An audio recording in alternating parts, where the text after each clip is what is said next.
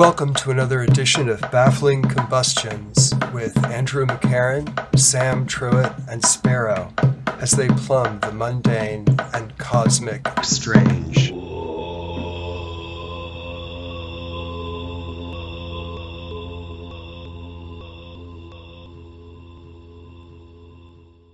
So now we're doing our second part of this quarantine. Andrew, you were just speaking of what Sparrow was just speaking of, which is that we haven't heard from you, and you're the one that's in New York and are riding the curve. Yeah, well, I think I'm still digesting it. Um, so I didn't have a lot to say last time. Um, we've been in uh, a pretty strictly enforced quarantine now. Both um, enforced by the city, but more spearheaded by Elisa, my partner, my life partner, for, I guess, five weeks. I thought the first few weeks were great. There was a real silver lining in the great pause and finding my um, biorhythms on some level in terms of sleep cycles, taking an afternoon nap, trying to get some reading and writing in, uh, of course, spending time with my family. And that was really um, pretty sweet. Then I would say, like, this past week, I um, had a challenging time emotionally. I felt um, claustrophobic and uh, wanting my old life back. And I guess just, like, feeling regret that I hadn't left the city earlier a little bit. I think absorbing the grief that's out there and And the anger as well, and the good stuff too, the uh, the growth and return to the inner life. But it made for um, a powerful emotional alchemy, a series of um, shifts, pretty much from, um, I guess, before, e- you know, from maybe Good Friday, from the last conversation. Maybe uh-huh. It's appropriate, right, uh, to the to the present. But um, I feel um, a little better today. We just, uh, Lisa, Sophia, and I went up to the roof. Oh. And we did, and we, we made up some impressionistic games and dances, and just sort of um, we're whirling dervishes on the roof, and that really um, tends to I don't know, bring a nice chi back into you know into the into the mix. Oh, it's great! You can get up on the roof. Yeah, we have we have access to the roof with one other person, so it's pretty um, safe up there. You know, it's it's a really nice spot. You can see Central Park. You can you can kind of see the Hudson River. And there's a big, big blue open sky above it because we're one of the taller buildings. So it's uh, that's definitely uh, a plus. That's for sure. Are you guys all getting along, like, with each other, or is there have there been periods of you know there can be in, in such close circumstance, um, you know, anger, frustration, things like that? Oh yeah, we. Um, You know, ha- had ups and downs after Sophia was born, adjusting family life, and then had uh, worked through a lot of that and had a, a nice few years. And um, this experience, I think, has been really pleasant for my marriage. Elisa and I have been really enjoying each other's company. But I think some of the intensity out there can cause, like, my neuroses, or what she perceives to be my neuroses, to become amplified from her perspective. So there's sympathy, but there's also kind of exasperation with uh, stuff that I do predictably, um, I guess, over time. But I'm just doing more of now and more intensely because mm. of uh, the ecological realities. But I think that's all part of the practice of being in a relationship. So I, I think it's all pretty meaningful and neither good nor bad. It's, but all three of us have had definitely moments where we've been cranky or, you know, cl- felt misunderstood or, you know, these sorts of things. But uh, you sure, know, we, we've been, I think, doing a pretty good job. I'll give us a B plus. Working through strapes in a way that's constructive and modeling for Sophia what it means to have a disagreement, but then kind of make up and move on. There's merit there for her, for Sophia. It's not like we're tearing each other apart, you know. Sure. But, but there is no space to get into an argument in our apartment. Right. Yeah. I mean, unless Sophia's asleep. you know? Well, it's super duper important for people to be upset with each other and then to reconcile and to mirror that process for kids so they don't um, so they don't become inflexible. I couldn't agree more. I th- I wonder how Sophia is going to remember this, even though I'm worried about her being isolated or not being at school, missing first grade. I think she's going to remember this as a very fun experience. Definitely.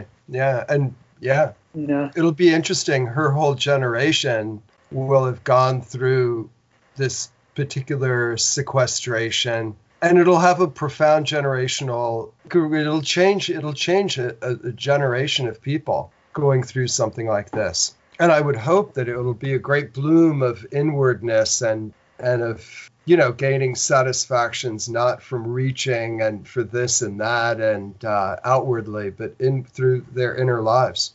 Yeah. I've been reading a little bit from this book written by um, a Tibetan nun, oh. a, a British Tibetan nun by the name of um, Tenzin Palmo. Oh, Bloomsbury. She spent a lot of time, I believe. Isn't she the one who spent ten years living in isolation in the mountains? Absolutely. Um, she, she left her job as a librarian in London at the age of twenty-one. Huh. She, she moved to, to India, um, joined this monastery, and then after that decided to become a recluse and found, hmm. occupied um, an abandoned ancient Buddhist recluse cave in the Himalayas and um, lived there for uh, twelve years. Huh. For twelve years, uh, and at times meditating twelve hours a day. You know, very intense experience of isolation. And she wrote this book about the experience called A Cave in the Snow. Huh. A Cave in the Snow. And I, I've been finding, and I've been listening to some of her um, interview clips on YouTube. And similar to Pema Chodron, I, I find some of it uh, inspiring and thoughtful and reflective, but, but more so than Pema Chodron. I, I think this woman's voice, um, it just, uh, she's very, very smart, and I very um, hopeful too in the way she um, talks about the uh, the inner life and the process and the uh, the struggle, the disintegration, the coming back together of men- mental phenomena, emotions.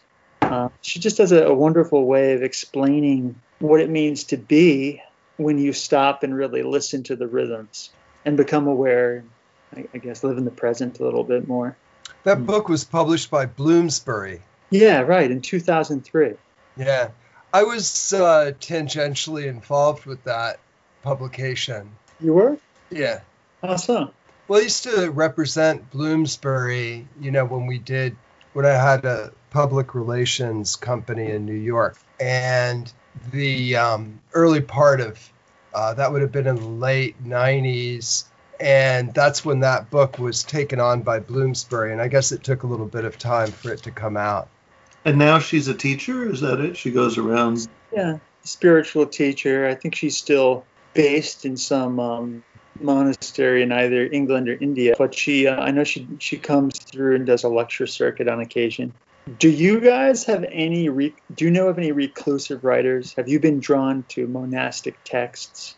Whether it's Walden or the lives of the desert fathers and mothers. You mean as a result of all this uh, quarantine? You mean? Yeah, even Melville. Has any author who's written about quarantine or, or isolation, deep solitude, come to you in your thoughts and In, in the analogies that you've um, conjured, trying to make sense of it all? Well, I think, you know, I would say that the life of the poet inherently and also of artists generally is one of, of solitude and of reclusiveness and of minding an invisible garden.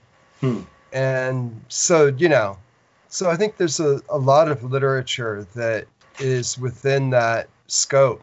I haven't uh, particularly thought about it lately. I mean, I'm usually, you know, thinking a little bit about Thoreau. I like Thoreau's writing a lot, but I don't read it much. Uh, Sam and I are working, as we told you, on this kind of weird book about Dag Hammarskjöld, uh, yes. who wrote this book, Markings, that maybe yeah. you were going to help us write. I, I know Markings. I read Markings. Yeah. So, I mean, I'm looking around in Markings every day to kind of make artworks about it. I make these little sort of, I don't know how to describe it. I found a bunch of in- index cards, big index cards in the garage, and I turned these index cards into little art objects that involve writing out selections from from Markings and then combining, lately combining them with my own poems.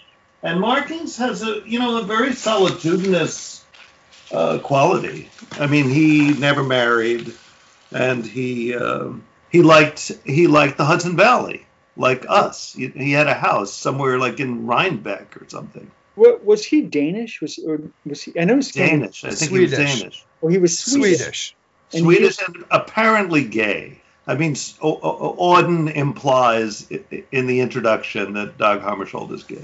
Well, and but in fact, uh, at the same time, Sparrow, he was far from an isolate in that he was the Secretary General of the United Nations. Right, right. I know.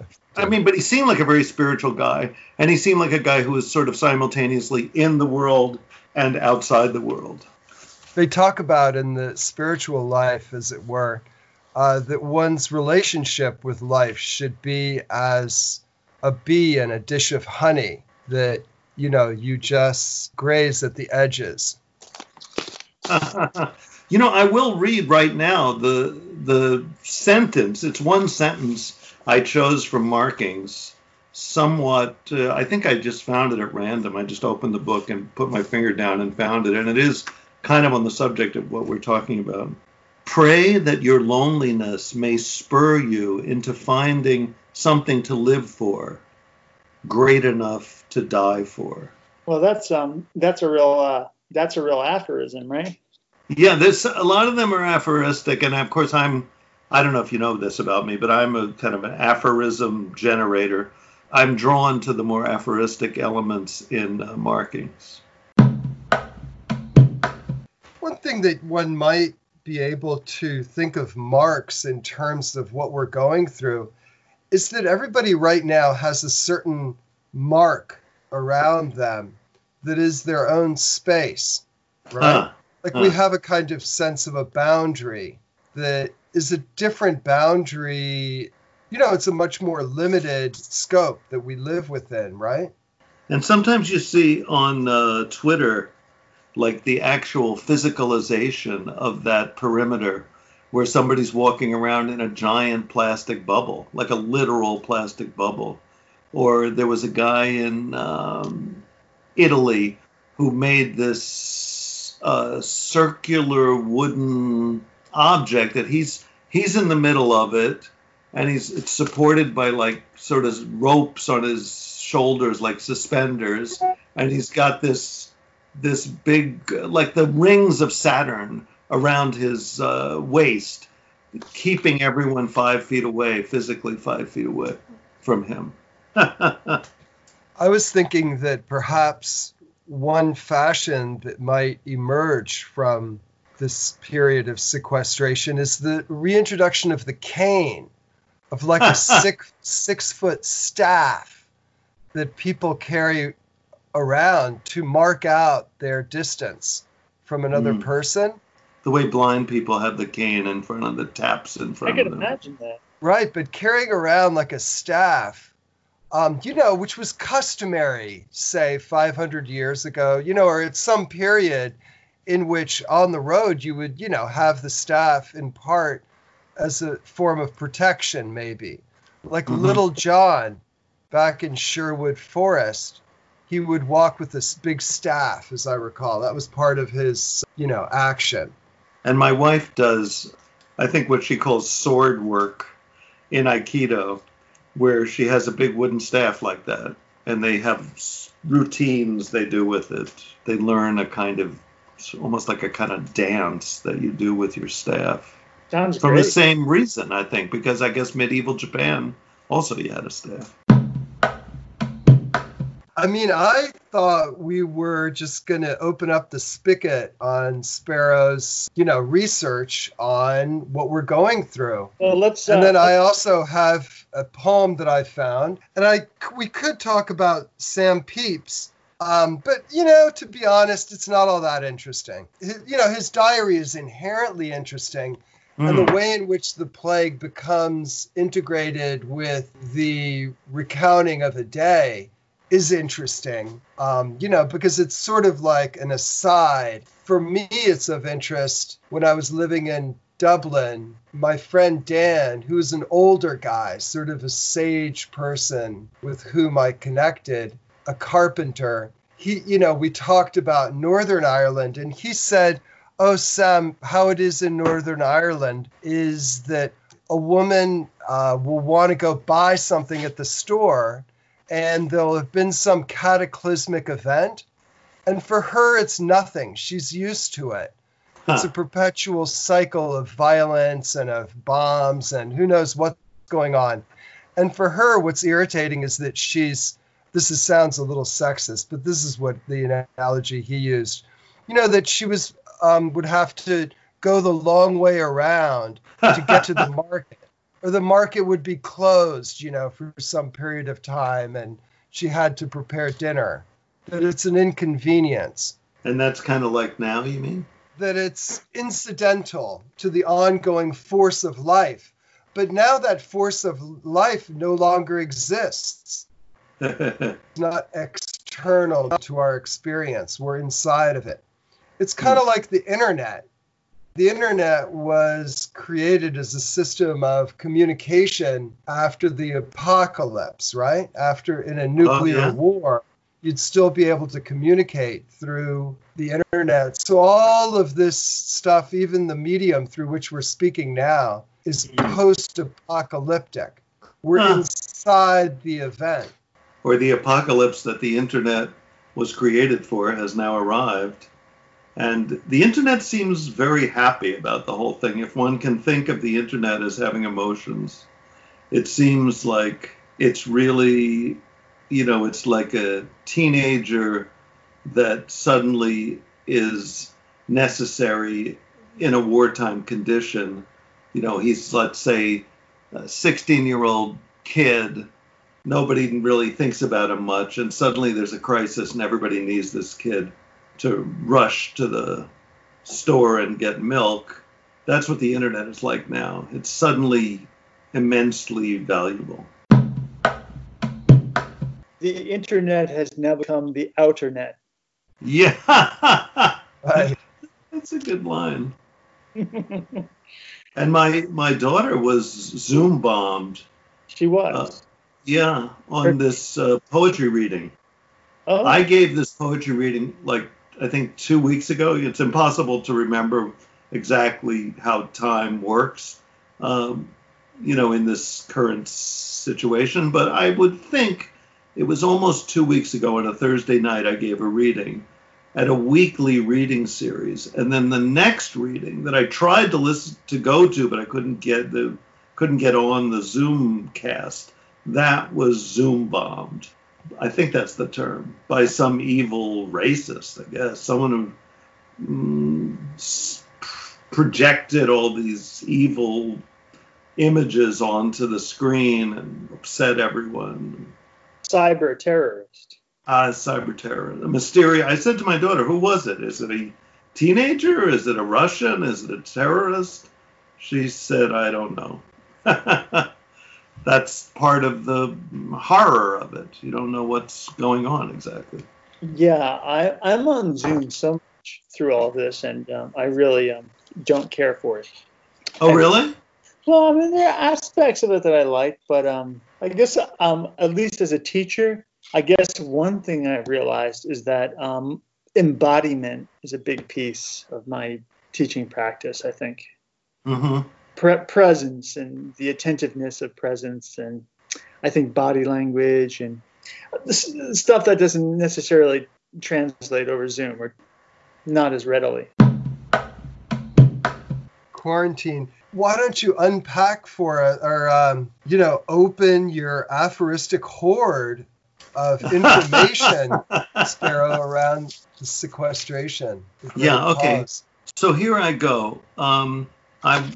I'm going to just read through my vast notes about the nature of this social isolation as it affects me living here in Phoenicia, New York, in this hamlet in the Catskill Mountains. One thing that's simultaneously going on, obviously, is the return of spring, as if somehow the people dying are somehow uh, nurturing the soil. I mean, it's a terrible thing to even say, although it is a tradition, I think, in pagan societies where the goddess sleeps with some lusty young man, then kills him, puts his blood in the soil, and then the crops will grow that year. But whatever it means, spring is arising right now. And my wife and I are taking walks because my friend Michelle told me that's what she's doing with her husband. So then I got sort of envious of them. And I said, why can't we take walks? So we started taking these nature walks and uh, on flat areas because I have a bad knee and everything is steep here. But there's a few places where uh, the world is somewhat, uh, you know, untilted. And And my wife happens to be a naturalist, so she's pointing out these amazing little beings to me. And part of what's going on with me is I am, um, I have a kind of addiction to going to art museums and galleries and seeing art made by people. And I can't do that now. So I've started to kind of turn to nature, or suddenly nature looks like art to me. So um, she was showing me these tiny little jewel-like leaves. They're the leaves of a rose bush. The leaves, when they first appear on the ground from a rose bush, are, are red. Then later yeah. they turn uh, green. And then she showed me, I said, what's that tiny little purple flower? She said, ground ivy. So... anyway, that's one. So on to my next note. I'm reading a lot more than I have for years. And also I'm watching T V shows. I even have time. To, normally I'm too sort of puritanical to watch T V shows, but my wife and I are watching whatever anybody tells me to watch. We watched this great movie with Hedy Lamarr, nineteen forty-six, called The Strange Woman. It's one of those Hollywood movies that's simultaneously wildly feminist and completely misogynist. I don't want to, like, describe the whole plot, but I will tell you it's eighteen twenties noir set in Maine, set in Bangor, Maine. Uh, I mean, I don't recommend things, but I must say I loved it. And uh, another thing about me is I really don't believe all this stuff about washing your hands. I'm just against, I hate washing my hands. I even researched on the, I mean, I know I'm not allowed to say this out loud, but I even went on the internet and looked up the possibility that washing your hands weakens your immune system. And I did find something on Salon, but it was really, you had to wash your hands so much that they start to like uh, chap. Or to the point that they get like deep furrows in them because you've like washed them an incredible amount. And at that point, when there's furrows in your hand, obviously germs can get in then. But I don't know, it just seems, it's just too obsessive for my uh, interest. Another thing that I'm doing again is talking on the phone. I've always loved talking on the phone, but maybe partly from living with my wife who basically gets annoyed when I speak on the phone for two hours to someone. I've stopped doing it, but now I can do it again. I can walk around the house, have long conversations with people. It's really nice. It's like my favorite medium, really. I don't like uh, physical people, it turns out, so much. I love people's voices. And I find it, I think there's some kind of eroticism for me, actually. Another thing that happened is I was doing my uh, poetry class on a Thursday night. And I did a drawing, and one of my students said, I love that drawing. Can I buy that drawing from you? I drew a picture of a soda can. I called it Blop Soda, B L O P. And my student, Chimmy, she said, can I buy that drawing from you? And I said, sure. So I sent it in an envelope to her with two other of my drawings. And then she sent me a thank you note, and out of it uh, uh, poured two five dollar bills. I'm looking at these five dollar bills and I'm like, yes, I remember this stuff. Money. I'd like forgotten about the existence of money. I was thinking, yeah, this stuff was once very valuable. What am I going to do with it now? Like, it had been like three weeks since I'd used physical money, maybe longer, because I don't use it much in my normal life. And then, so it's just kind of, it's kind of, I've reached that point where, you know, it's like being on acid or something, where like even Holy normal cow. things, like my wife took me for a ride in the car to go on one of our walks. Paralysis, like, sonic wow. paralysis. Yeah. I'm just pouring it out like you Wait. told me. Anyway, there was a signal crashing on this in the sonic field. I just want to read this poem because I was just about to read it. Let's hear and, it. Uh, then I can stop after that. This is a poem I wrote called twenty twenty. Unemployment is the new employment. Toilet paper is the new money. Skype is the new telephone. Staying home is the new activism. Nice. Here, here. That's a great caption. The, uh, the circumstance and the situation. Oh, yeah. Well, I think the, the phrase staying home is the new activism is compelling. Um, you know, it's activist, I guess, in part you mean because there's a percentage of the population that doesn't want to be staying home or wants everybody to go back to work. Oh. Um, or that there's that kind of pressure that's going to be coming, you know, that's present from the executive branch, I think you call it. And so staying home is the new activism. I mean, and also like coming back to home, like leaving the our prescribed outer official what is human life, which has to do with nation states and economies and movements and things like that. But, you know, coming back, staying home is the new activism. From that standpoint is interesting for me. So I don't know. Did that make sense? Completely. Yeah. It resonates with me as well.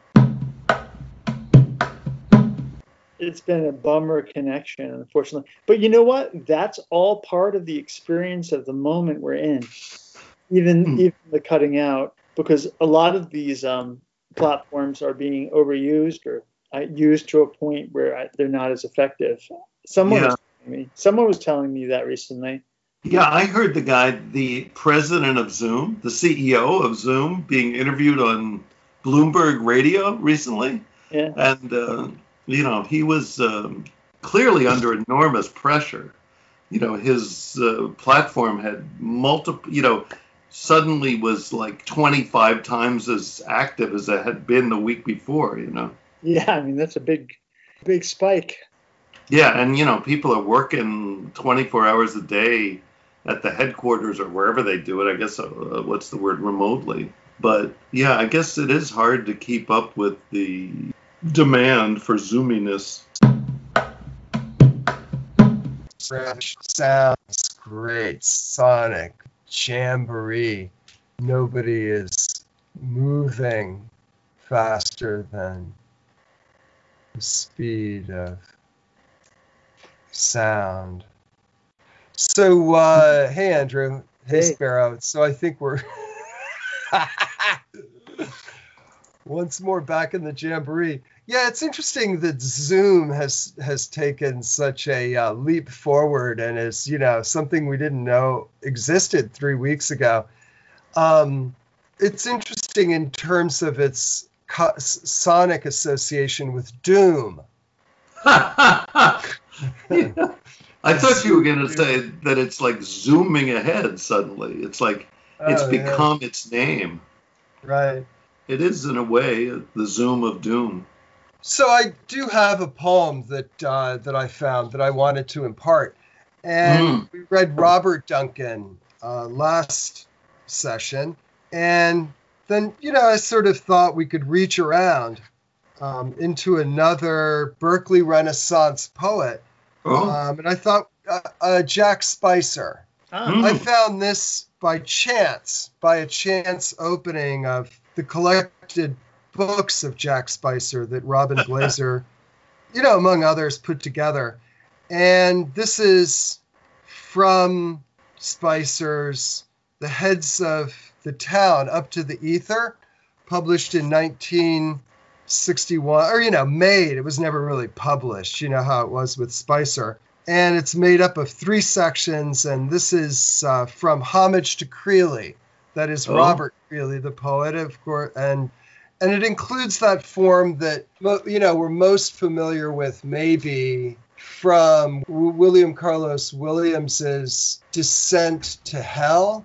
Oh, yeah, Cora. Is that right? Descent to, Descent to Cora. Cora, yeah, in which he has, like, text, and then he has a mirror text on the bottom, separated, oh, yeah. I think, by a line. And similarly, Spicer is using that form, in this case, uh, in this Homage to Creeley. And the poem that I landed on is entitled, It is Forbidden to Look. So I'm going to read the top of the town, as it were. It couldn't get my feeling loose. Like a goose I traveled. Well, sheer hell is where your apartness is your apartment, apartness. I mean hell is where they don't even pick flowers. What was that line, where your apartness is your apartness? Yeah, let me read it again. It couldn't yeah. get my feeling loose. Like a goose I traveled. Well, sheer hell is where your apartness is your apartness. Mm. I mean hell is where they don't even pick flowers. Mm. I really lo- I really love the cadences in that. Huh. I like the last line. Yeah, where they don't even pick flowers. Well, I mean, you weren't picking flowers with Violet. No, she picked Although a flower picked now and then. Violet. I think but, Violet, yeah. But, um, oh, yeah, so you did pick flower. Yeah, so it's connected to that, I think, you know, quite aptly. Mm. And then this sense of hell. And what is the nature of hell, which Spicer is pointing to, I guess. Yeah, it reminds me when I was in London, I was reading Dante, and I called up the British Museum. It sounds like impossible, but I called up the British Museum, and I said, I'd really like to speak to a Dante scholar. And they said, okay, well, hold on for a second. And then they gave me a Dante scholar, and then I made an appointment to talk to him. And and then I went there, and he spoke to me about Dante. I said, you know, what do you think about Dante? and and the only thing I remember, I mean, this was nineteen eighty-six, you know, the only thing I remember him saying is, uh, he said, I think for Dante, uh, hell was exile. I think that's what he said. You know, because Dante was literally exiled from Florence when he wrote uh, the Divine Comedy.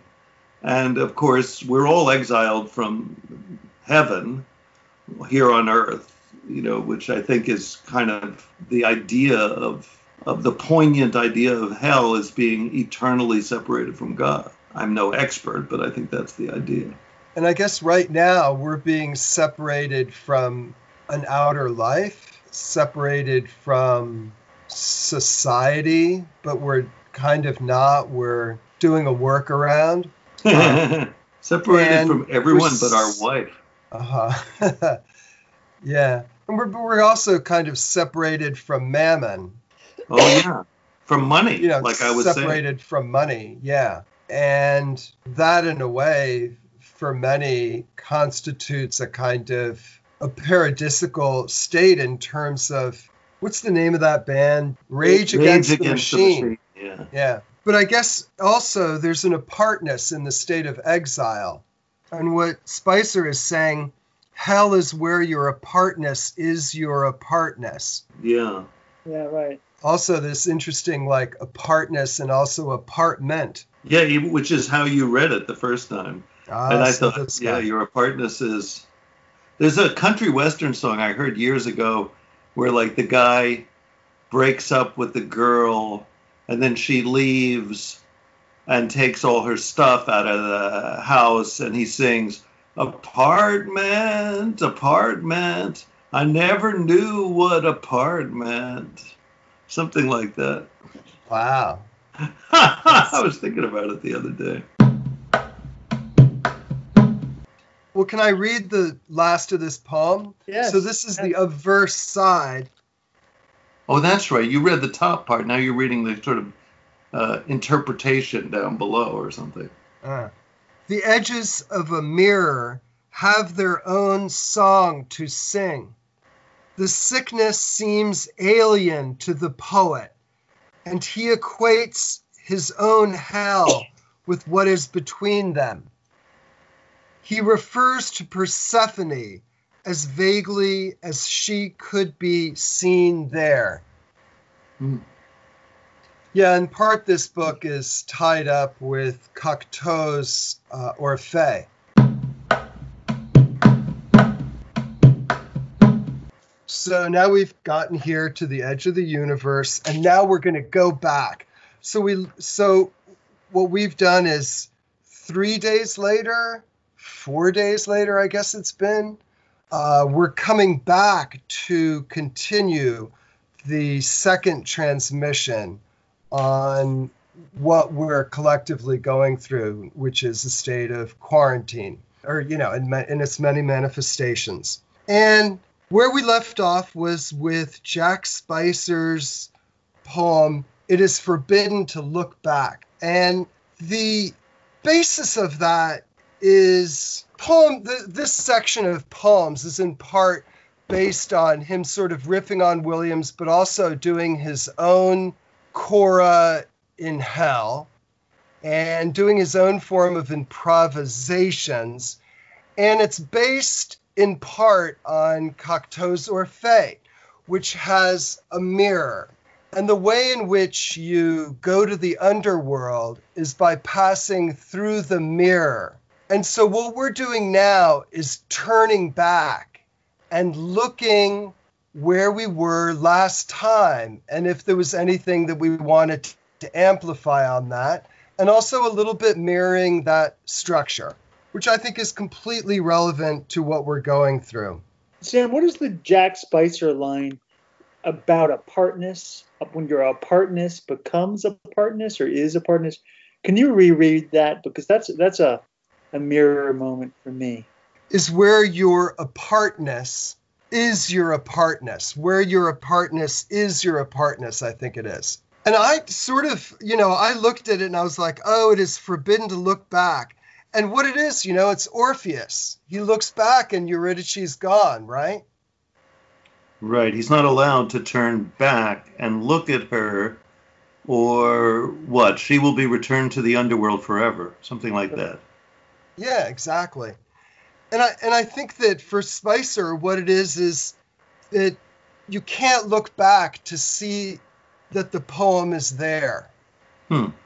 That there's an aspect in which, you know, the where the messages come from in poetry, in writing poetry and being in that wavelength, you don't want to take apart the radio.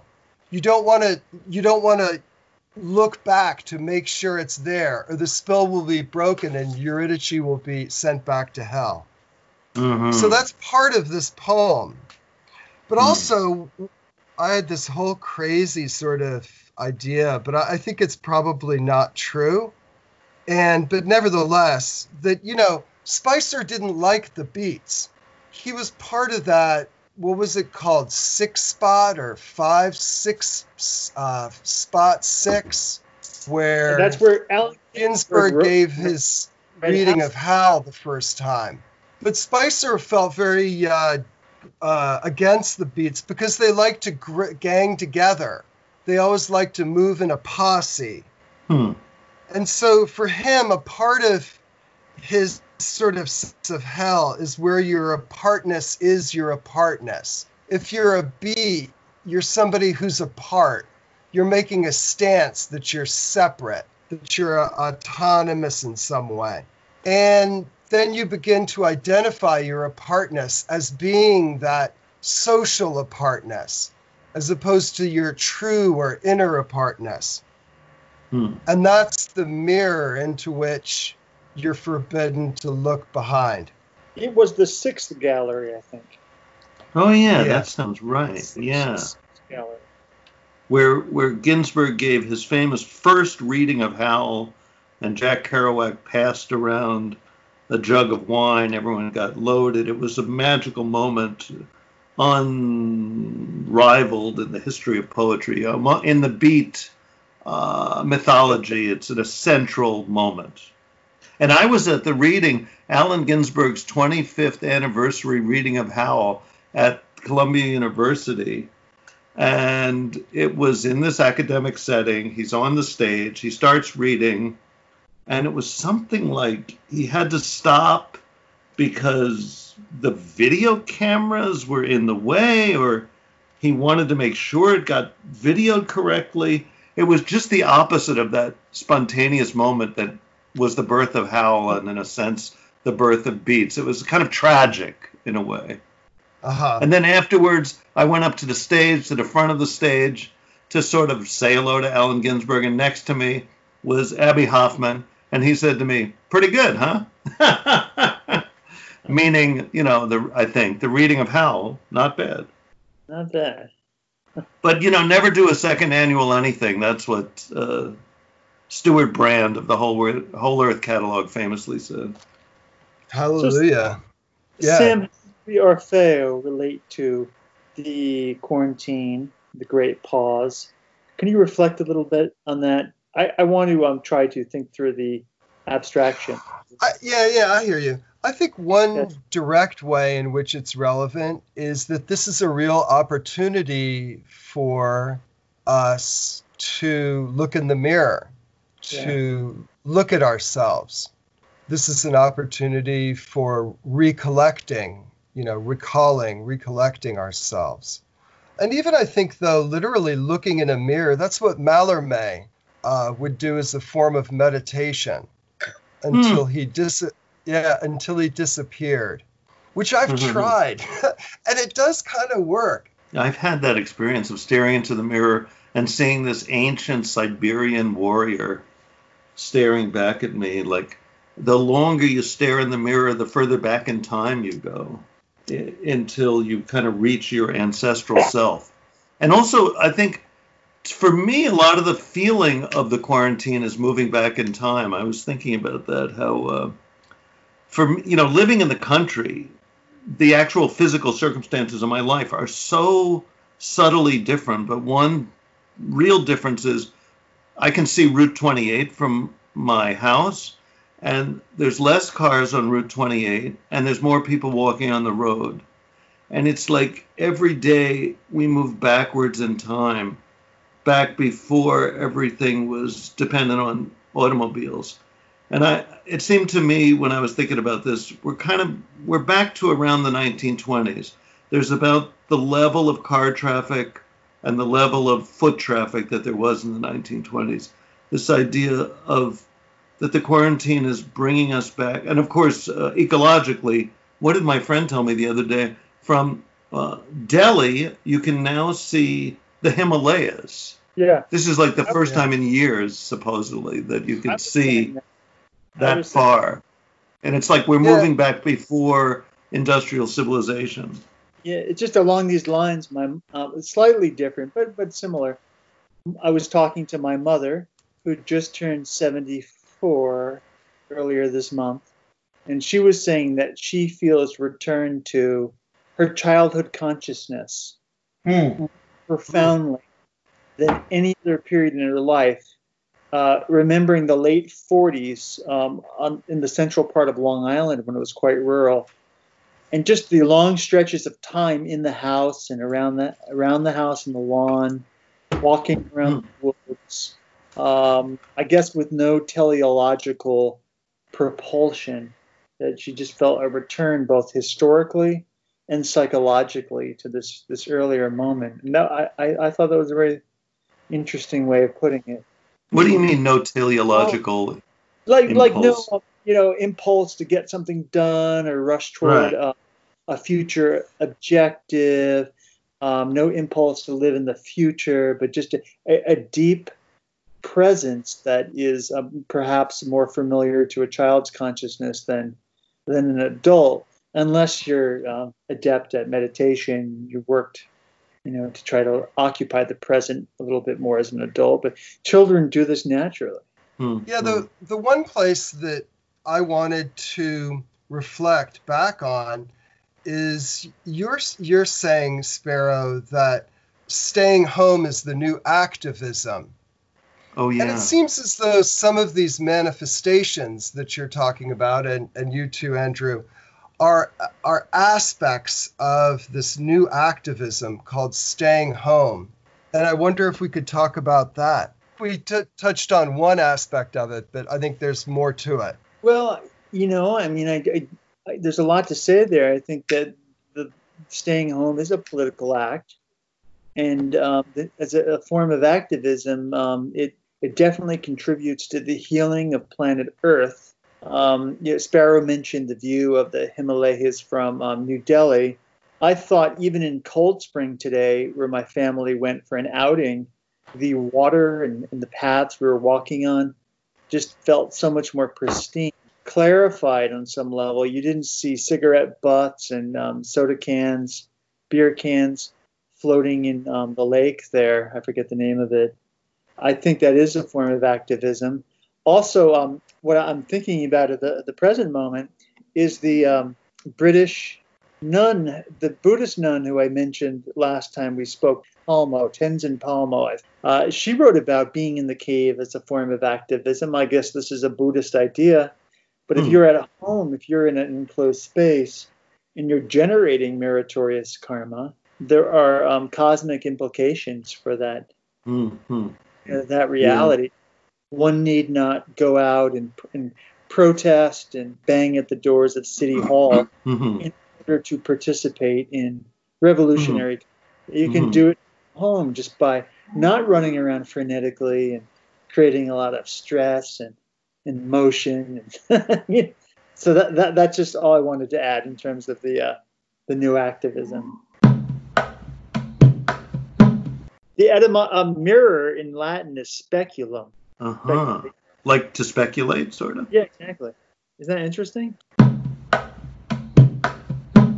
mean, I think one of the aspects of the new activism is to determine how little you actually need. Because right mm. now, people aren't buying stuff, you know?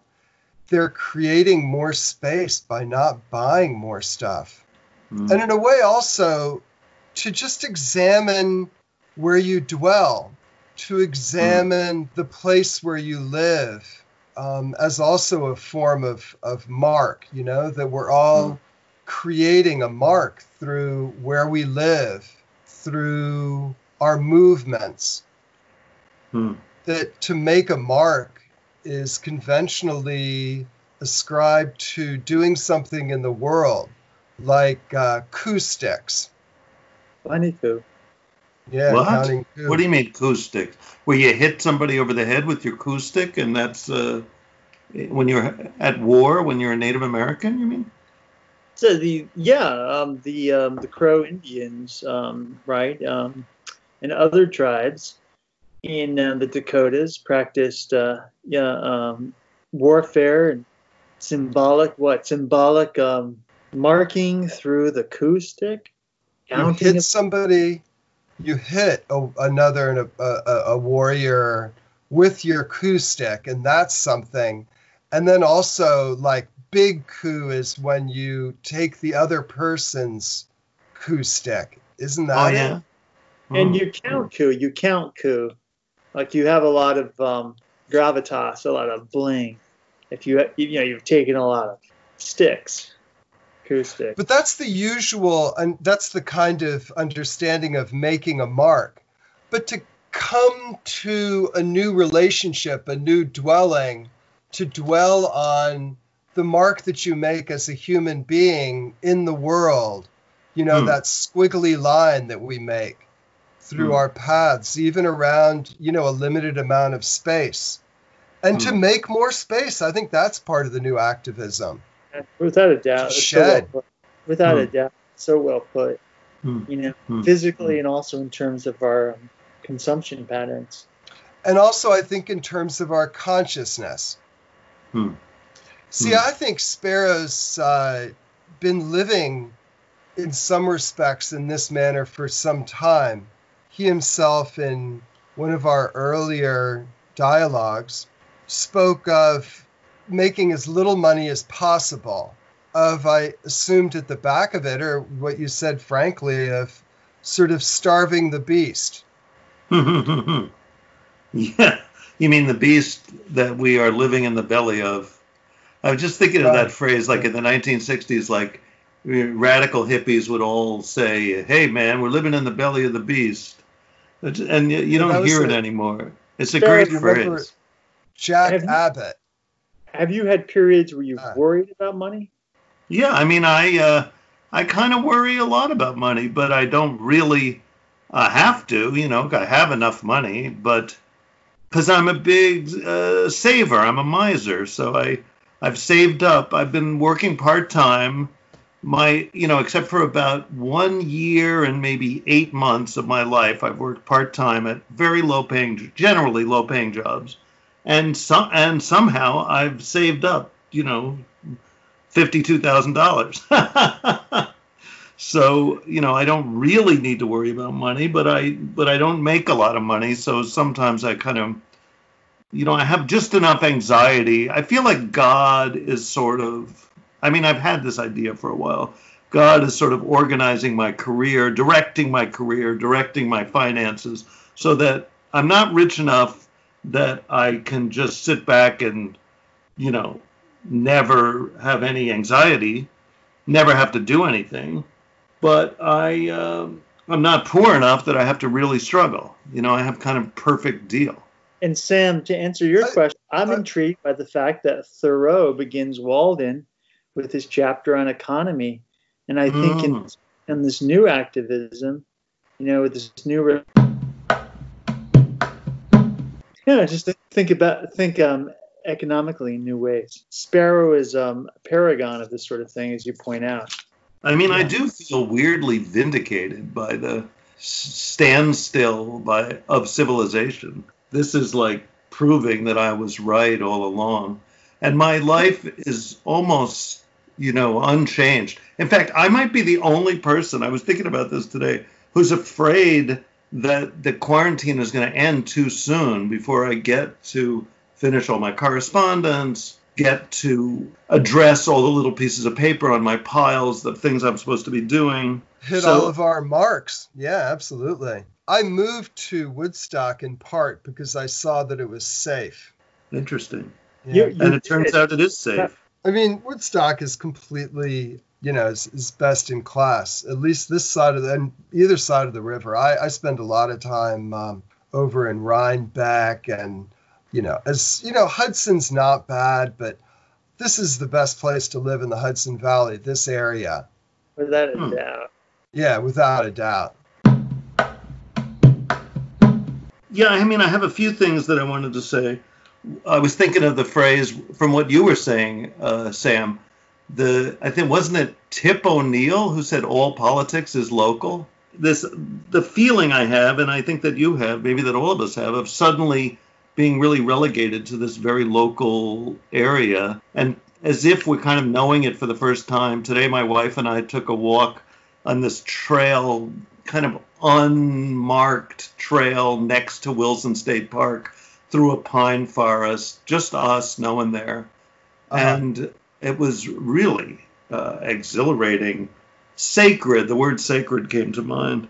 And, oh, yeah, and I was thinking of how my guru, uh, who really was considered himself a, a revolutionary and who emphasized social service as the essentially one of the main tenets of his uh, philosophy, He, one time he turned to his devotees and he said, there are people meditating in the Himalayas, and through their meditation, they keep the world going, or something like that. You know, that they are kind of uh-huh.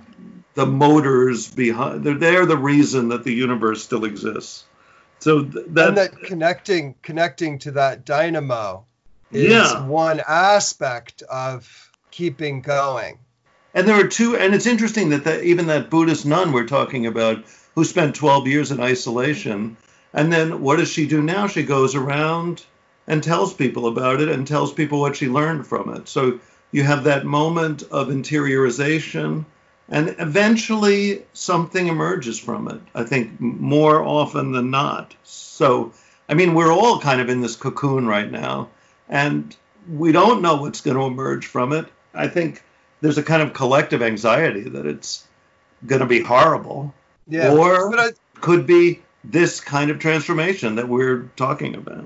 Because there's another aspect to that idea of, of the mark, of making a mark, is also that people will, we will, I will, I have returned to making things.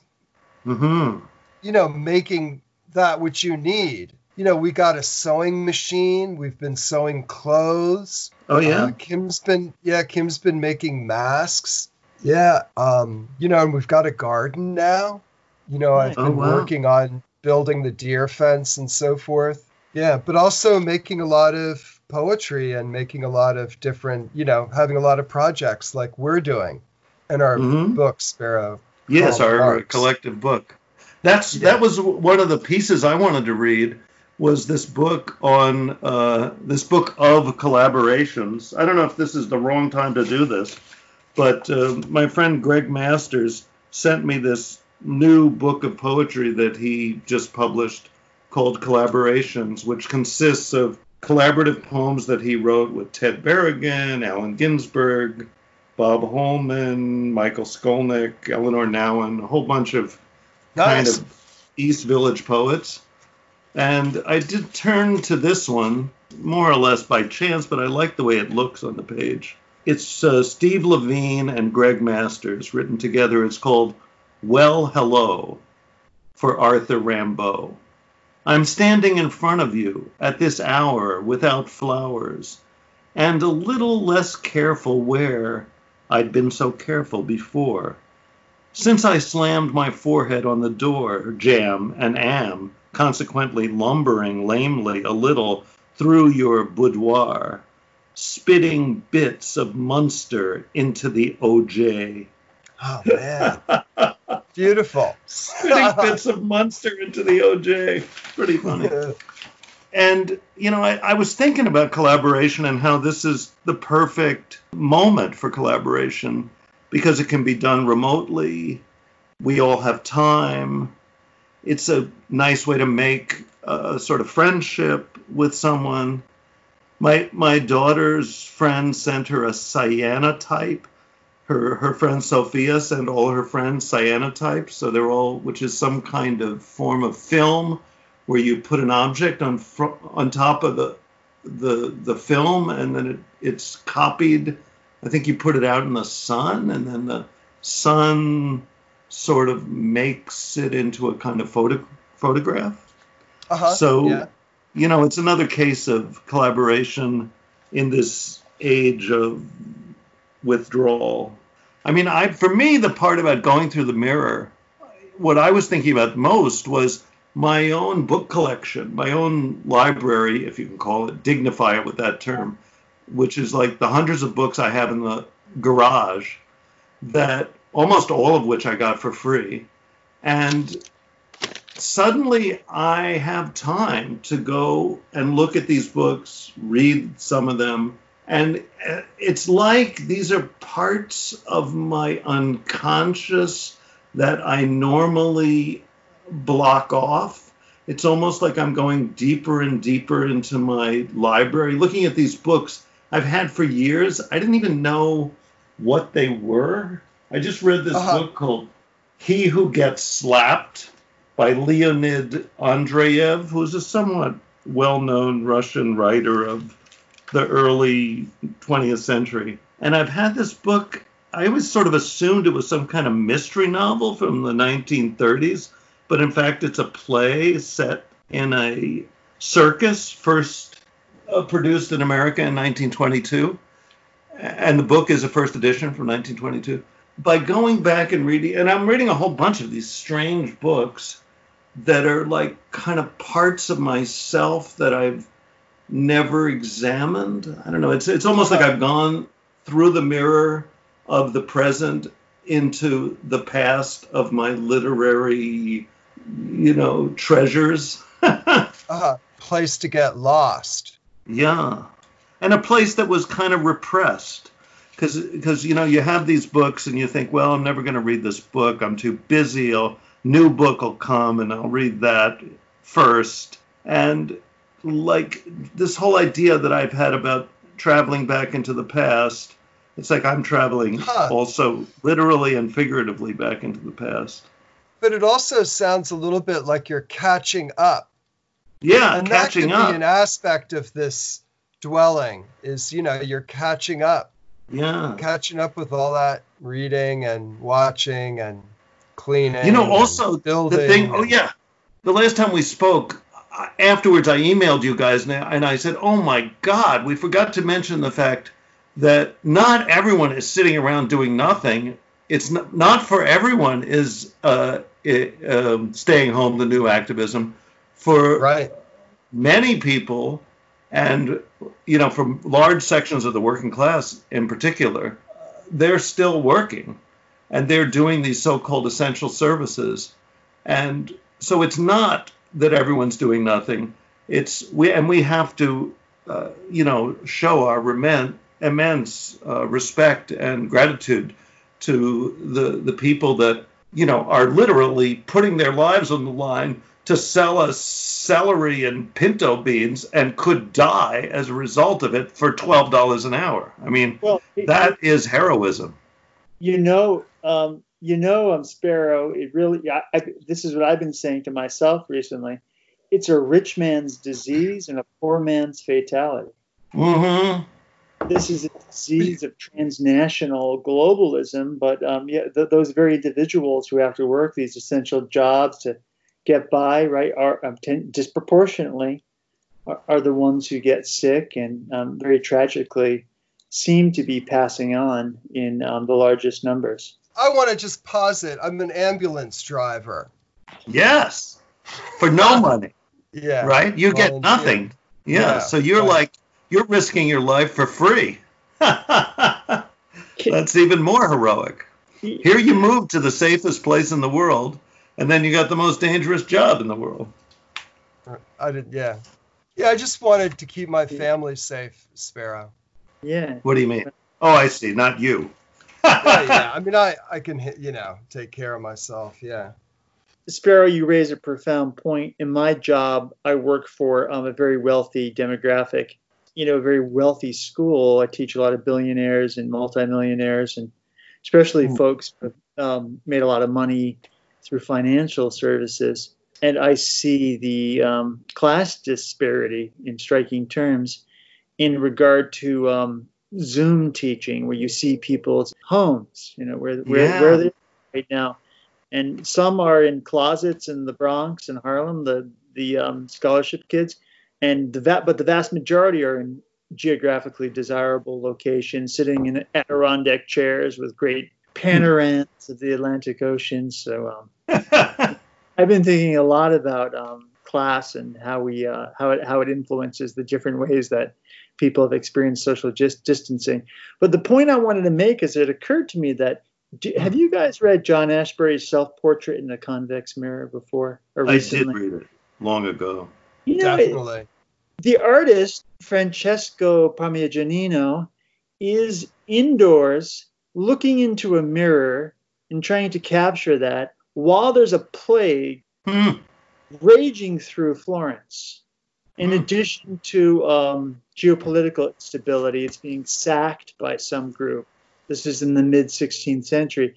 But he's indoors looking into a mirror. Uh, it just it struck me. It struck me as so um, this podcast and to the phenomenon we're talking about. Mm. I also think that would make an excellent podcast. Oh, uh-huh. To just do Ashbery's Self-Portrait in a Convex Glass, definitely. Yeah. And also, should, I guess we should say that we are on Skype at the moment, so we are looking at ourselves in convex mirrors. We can see little images of ourselves on the screen while we speak.